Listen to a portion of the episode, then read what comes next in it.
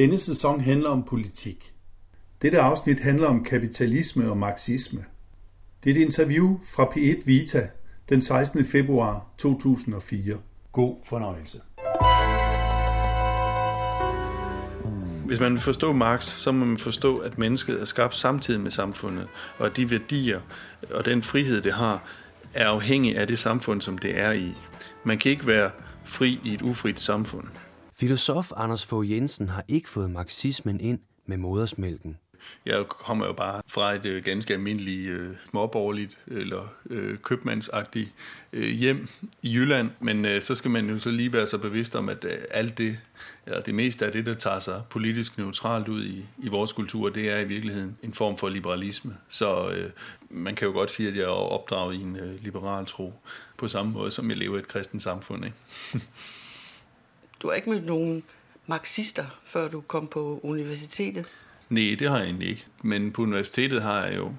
Altså, jeg er aldrig blevet skolet i det, i øh, Marx eller marxismen. Men øh, det er i hvert fald der, jeg har lært at, at prøve at tænke kritisk. Så, og det har jeg også lært af, af folk, der har, er blevet meget skolet i marxisme. Men det er nu som regel ikke det, de har undervist i. Hvordan er du så blevet interesseret i Marx og marxismen nu, da 68-bølgerne jo altså for længst har lagt sig? Ja, det har de jo. Jeg tror ikke, det kommer fra sådan en eller anden samfundsmæssig interesse, men jeg tror, at øh, jeg opdagede, at øh, Marx som øh, filosof havde alt for meget godt at sige til, at, at man ligesom kunne feje ham ind under gulvtæppet.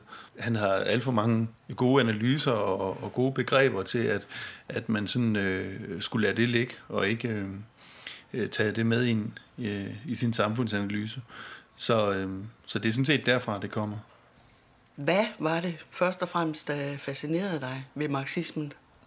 Øhm, jeg tror, jeg har været meget optaget af sådan et begreb som fremmedgørelse, som, øh, ja, altså det er forbundet til mange andre øh, udtryk hos, eller begreber hos Marx, men, men det har at gøre med, at, at mennesket øh, skaber sig noget, eller skaber sig en, en verden, som øh, lige pludselig bliver fremmed over for det. Og det med, øh, at mennesket er fremmed øh, i verden, det, det, det, det tror jeg, det er det, der har til en start fascineret mig. Øh, og hos Marx har det så meget gør, har det meget at gøre med, at, øh, at mennesker ligesom skaber sig lidt øh, forkrampet eller forvredende arbejdssituationer og, og, og, og måder at øh, veksle varer på, eller i det hele taget det at producere varer, som, som gør, at, at, øh, at tingene ligesom får magten der, hvor mennesket skulle have magten. Øh, man kan også sige, hvad, hvad er det for en sten, der trykker i skoen? Det er, at mennesket har gjort sig selv til en ting blandt andre ting. Og øh, det synes jeg er, er synd for mennesket. Og det skal det i hvert fald ikke lade sig nøje med. Men gælder det menneskesyn i dag, synes du, cirka 150 år efter at Marx er død? Ja, det gør det i høj grad. Altså, men jeg tror, der er en, en stor tendens til at tro, at, at samfundet forandrer sig meget mere og meget hurtigere, end, end det i virkeligheden gør. Altså, nogle af de øh, ting, som, som blev sagt i midten af det 19. århundrede, de er, er sagt inden for den samme øh, moderne horisont, som, som vi lever i. Altså, man kunne, man kunne sætte meget mere spørgsmål, hvis man øh, tog nogle ting fra antikken eller sådan noget, om det ikke kom fra en helt anden verden. Men Marx han tilhører vores verden, øh, også selvom vi har fået øh, bredbånd og, og missilskjold og alt muligt andet, så, så gælder de grundlæggende øh, analyser sådan set stadigvæk. Altså man må selvfølgelig øh, medregne, at der er nogle ting, som har fået øh, større betydning, for eksempel øh, kommunikationsbranchen og vel også øh, sådan noget som øh, journalistik og sådan noget, som, som går ind og spiller en anden rolle. Øh, altså mennesker blev mere opsat på at, at udsende tegn, tror jeg, end, end det var førhen, øh, og tegnene har fået sådan deres egen øh, verden. Altså man kunne måske sige, at, at det som Marx gør med med tingene, det skulle man supplere med en analyse af, hvad tegnene gør ved os også. Ligesom tingene får deres eget liv og, og øh, hvad skal man sige, tager magten fra mennesket, så synes det også nogle gange at være sådan, at den enorme mængde af, af kommunikation, man hele tiden udsender og, og er nødt til at udsende for at være en, en del af det her samfund, også nogle gange går ind og tager magten. Så, så i virkeligheden så kan man bruge nogle af de strukturer, som Marx tænker i, og så øh, lige hvad skal man sige, prøve at forny dem lidt, øh, og så synes jeg egentlig, at, øh, at, at der er noget meget stærkt i Marx, øh, eller har meget stærkt til at analysere de der øh, forhold, som mennesket har, har bragt sig selv i. Karl Marx formulerede sine teorier for cirka halvanden hundrede år siden, og dengang var der virkelig forskel på klasserne i samfundet. Proletariatet, arbejderne, var sultne og fattige, og forskellen på dem og de rige sprang i øjnene. Ifølge filosof Anders Fogh Jensen er det i dag ikke fattigdommen, der er problemet i vores samfund, men det er derimod arbejdsløsheden. Det er også noget, der ligger grundlæggende i Marx menneskesyn. Det er noget, han har for helt, at mennesket er et arbejdende væsen, og det er igennem det at arbejde, altså at stå i, i stofskifte med verden, at man bliver menneske. Det siger Marx på en måde, at man, man, øh, man inderliggør det ydre, og man yderliggør det indre. Altså man, man, man sliber sig selv med verden, og man, man former noget i verden. Og det er ved at stå i det øh, stofskifte med verden, at man, kan, øh, at man danner sig som menneske. Men det må så betyde også, eller det kan betyde, at når vi øh, så konsekvent som vi gør nu, holder en øh, stor del af befolkningen ude for arbejdsmarkedet ved at insistere på, at, øh, at øh, skal vi sige, øh, det, den muligheden for at arbejde meget og tjene mange penge er vigtigere end øh, at der er arbejde til alle, jamen så holder man også nogle mennesker øh, ude fra den mulighed at danne øh, sig selv igennem et arbejde. Og, og det, der er så igen nogle ting i, i Marx's menneskesyn, som, som jeg synes kan bruges i dag, øh, også selvom de må modificeres lidt i forhold til de øh, sådan, hvad skal man sige, mere bestandte klasseanalyser, som, som findes hos Marx. Men vi arbejder jo på en helt anden måde i dag, end da Marx levede. Altså håndens arbejde er der ikke nær så meget af.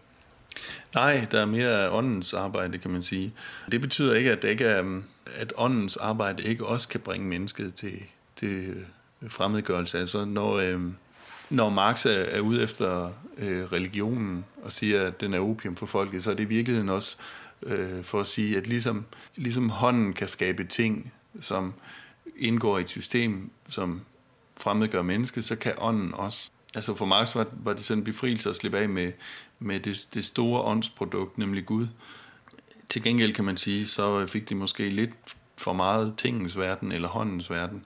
Er vi så tilbage i åndens verden, det, det er vi i hvert fald på en anden måde, end vi var med religionen, fordi netop som jeg var inde på før, at, at, at kommunikation og i det hele taget produktion af mening og betydning øh, kommer til at spille en, en større rolle. Synes du dermed, at det marxistiske menneskesyn er mere næstekærligt, øh, mere menneskeligt end det kapitalistiske? Mm, ja, det kan man godt sige på en måde, fordi at øh, det tænker så meget i relationer, hvor øh, det kapitalistiske, eller sådan især vores hvad skal man sige, liberalistiske udgave af det, der tænker man meget i atomer. Altså at man, nu tænker menneske som sådan nogle øh, aflukkede eller afrundede helheder inde i en kasse, ikke, hvor samfundet ligesom er beholderen, og, og så må man, øh, kan man sige, bevæge sig rundt derinde, ikke? og når man, når man tænker frihed på den måde, eller altså, når man tænker individer på den måde, så bliver friheden meget rummelig. Det har noget at gøre med, hvor kan man, man skal kunne lov til at bevæge sig rundt mellem hinanden og sådan noget. Det som, øh, hvad skal man sige, sådan nogle filosofer som Marx kan, det er, at, at de kan tænke i øh, relationer. At, at mennesker snarere er sådan et øh, form for net af tråde, der, der øh, er bundet sammen, og, og mennesker er så, hvad skal man sige, den her samme øh, der hvor trådene bindes, eller sådan noget, eller krydser hinanden, eller sådan et eller andet, man, man nu skal forestille sig det. Og det gør, at øh, man, man, øh, man har mange flere, øh, hvad skal vi sige, konsekvenser og, og for hinanden, og man har meget mere ansvar for, hvordan det går i verden, fordi at når, jeg, når jeg bevæger mig rundt, hvis man kunne forestille sig sådan et, øh, et trådnet, så vil jeg jo også stramme i nogen og øh, løsne andre steder og sådan noget. Så derfor er jeg også ansvarlig for, øh, hvordan andre har det. Ligesom hvis jeg for eksempel, øh, hvis man kunne forestille sig, at jeg var en knude i nettet og stramte mig selv meget, så ville jeg også hive i de andre. Det må betyde, at øh, så vil jeg også være ansvarlig for at have det godt, fordi ellers vil andre få det dårligere. Det er ikke bare mere sandt, det er også mere, øh, mere menneskeligt.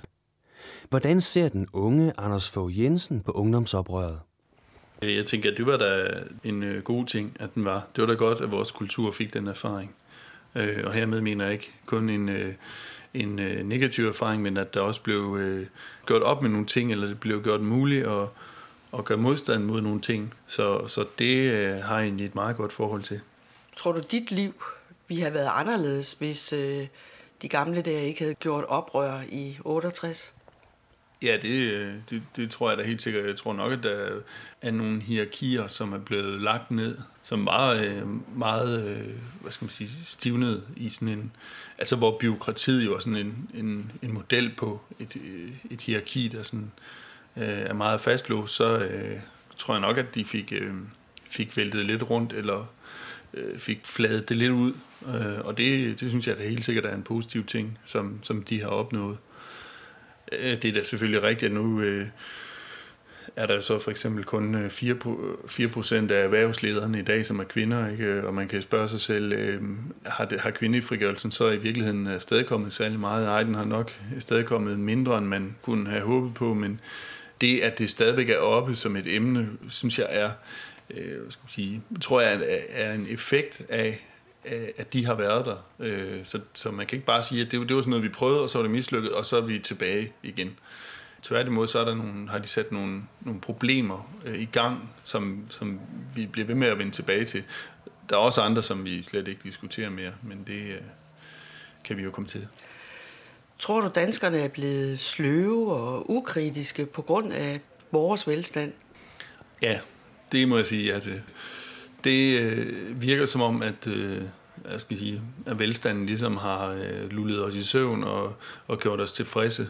At vi sådan ligesom bare sidder og ser på, øh, på verdens øh, øh, hvad skal vi sige, terror i fjernsynet og lader os underholde af det. Og øh, altså netop bliver koncentreret om alt det, der er meget fjernt. Det, der er langt væk fra øh, de, den konkrete virkelighed herhjemme, og øh, som så gør, at man faktisk, øh, skal man sige, man, folk er blevet pacificeret af øh, at få at vide, at øh, de store problemer i verden, det er terror for eksempel, eller det er øh, ozonlag, eller sådan nogle, nogle meget... Øh, umiddelbart fjerne ting, men så hvor, hvor de, øh, skal sige, til noget som de mellemmenneskelige relationer og arbejdet og forholdene på arbejdet og sådan noget, de øh, dagliglivet ud over vejret, som vi jo ikke kan gøre noget ved, de, der, der er man ligesom bare øh, tilfreds. Ikke? Man er bare tilfreds med, at øh, man som lærling får en syvende del af, hvad mester får, øh, når man bliver sendt ud. Og, så ja, jeg mener helt sikkert, at, det, at vi er blevet sløvet af at, at blive hævet op, hvilket ikke betyder, at det kan godt, at vi er blevet hævet op. Men øh, vi skal måske bare lige øh, vækkes af vores velfærdsslummer igen. Kunne du forestille dig, at der kom et nyt ungdomsoprør imod det kapitalistiske samfund? Ej, det har jeg nok svært ved at forestille mig, men jeg synes, at det virker som om, at min generation, og nu er jeg så øh, i starten af 30'erne, det virker som om, at min generation øh, er øh, for det første lidt mere kritiske over for kapitalismen, og også lidt mindre materielt orienteret. Og jeg synes ikke, der er noget at sige til, at øh, den generation, der er født i 30'erne og 40'erne og øh, 50'erne, de, har, de, de, de mænger sig i ting, og i, i velfærd, fordi øh, det, det er jo det, som de ikke havde, men fik. Så, men, men, men for min generation tegner det sig lidt anderledes, fordi man faktisk er vokset op øh, så forkælet, at man havde det. Øh, og det gør måske, at, øh, at det bliver lidt lettere at se ud over tingene, og se mere på, på, på mennesker, øh, og på relationer, og på øh, for eksempel arbejdets betydning, eller hvad man vil være med til, eller ikke vil være med til. Så, så jeg tror nok, at øh, altså, sådan set optimistisk nok med hensyn til, at øh, en, en kritisk øh, ungdom, men, men, men en ligefrem et oprør, det tror jeg nu ikke på. Et gammelt, men meget vigtigt ord hedder solidaritet. Lyder det fuldstændig skørt i din generation? Ja, det gør det lidt. Øh, for mig lyder det er lidt af medlidenhed.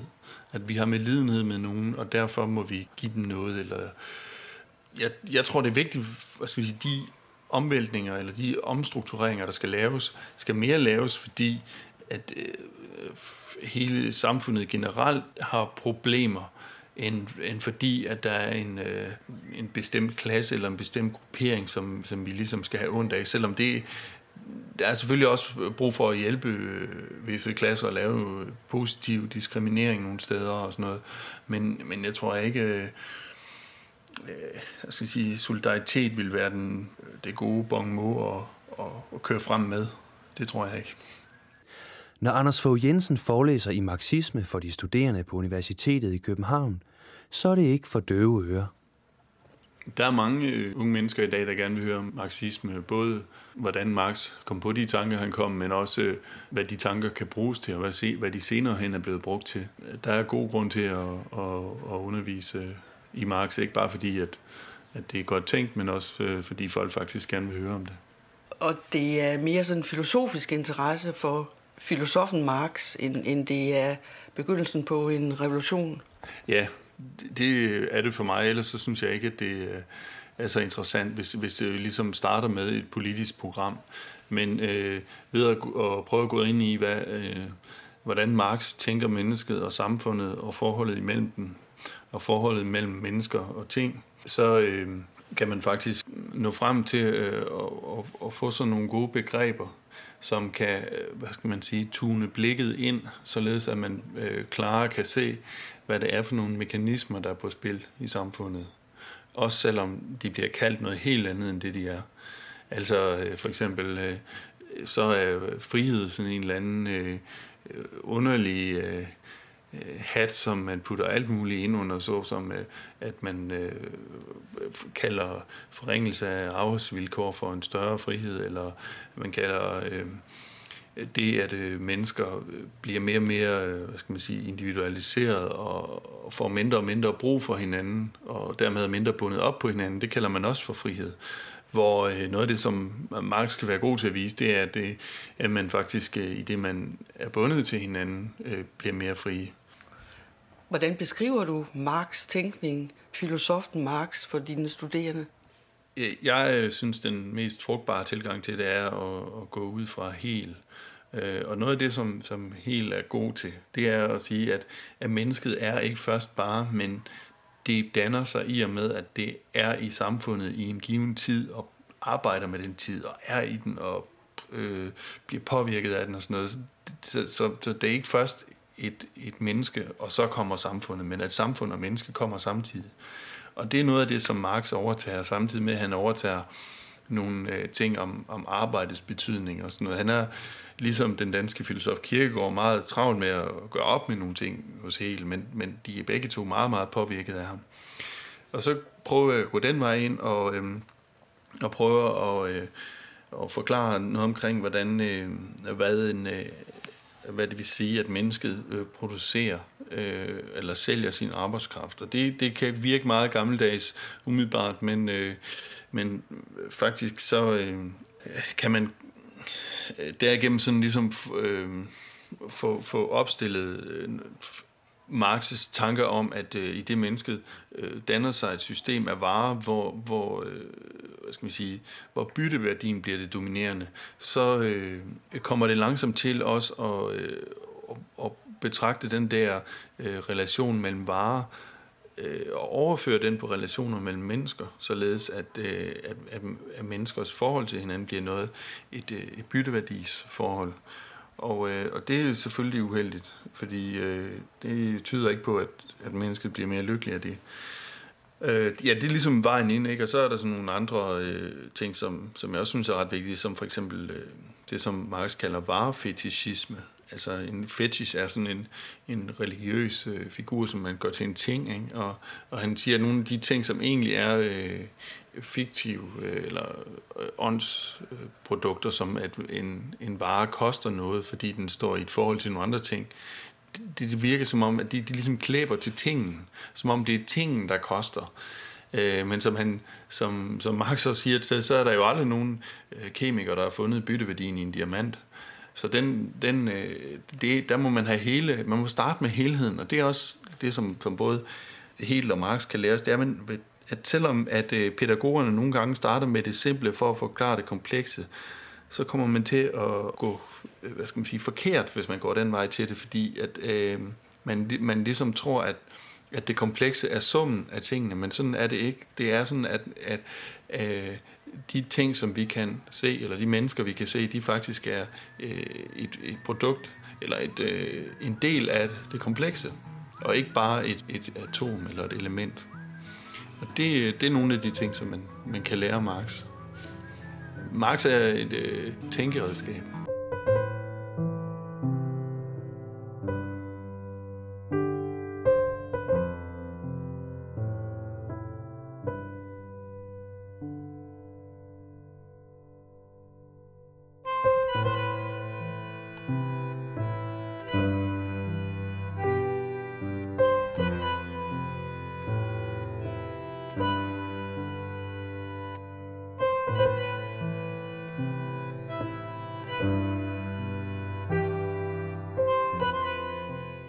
Du har lyttet til Filosofens podcast. Se mere på min hjemmeside filosofen.dk og tag med mig på dannelsesrejse. Se dannelsesrejser.dk. Mit navn er Anders Fogh Jensen. Tak fordi du lyttede med.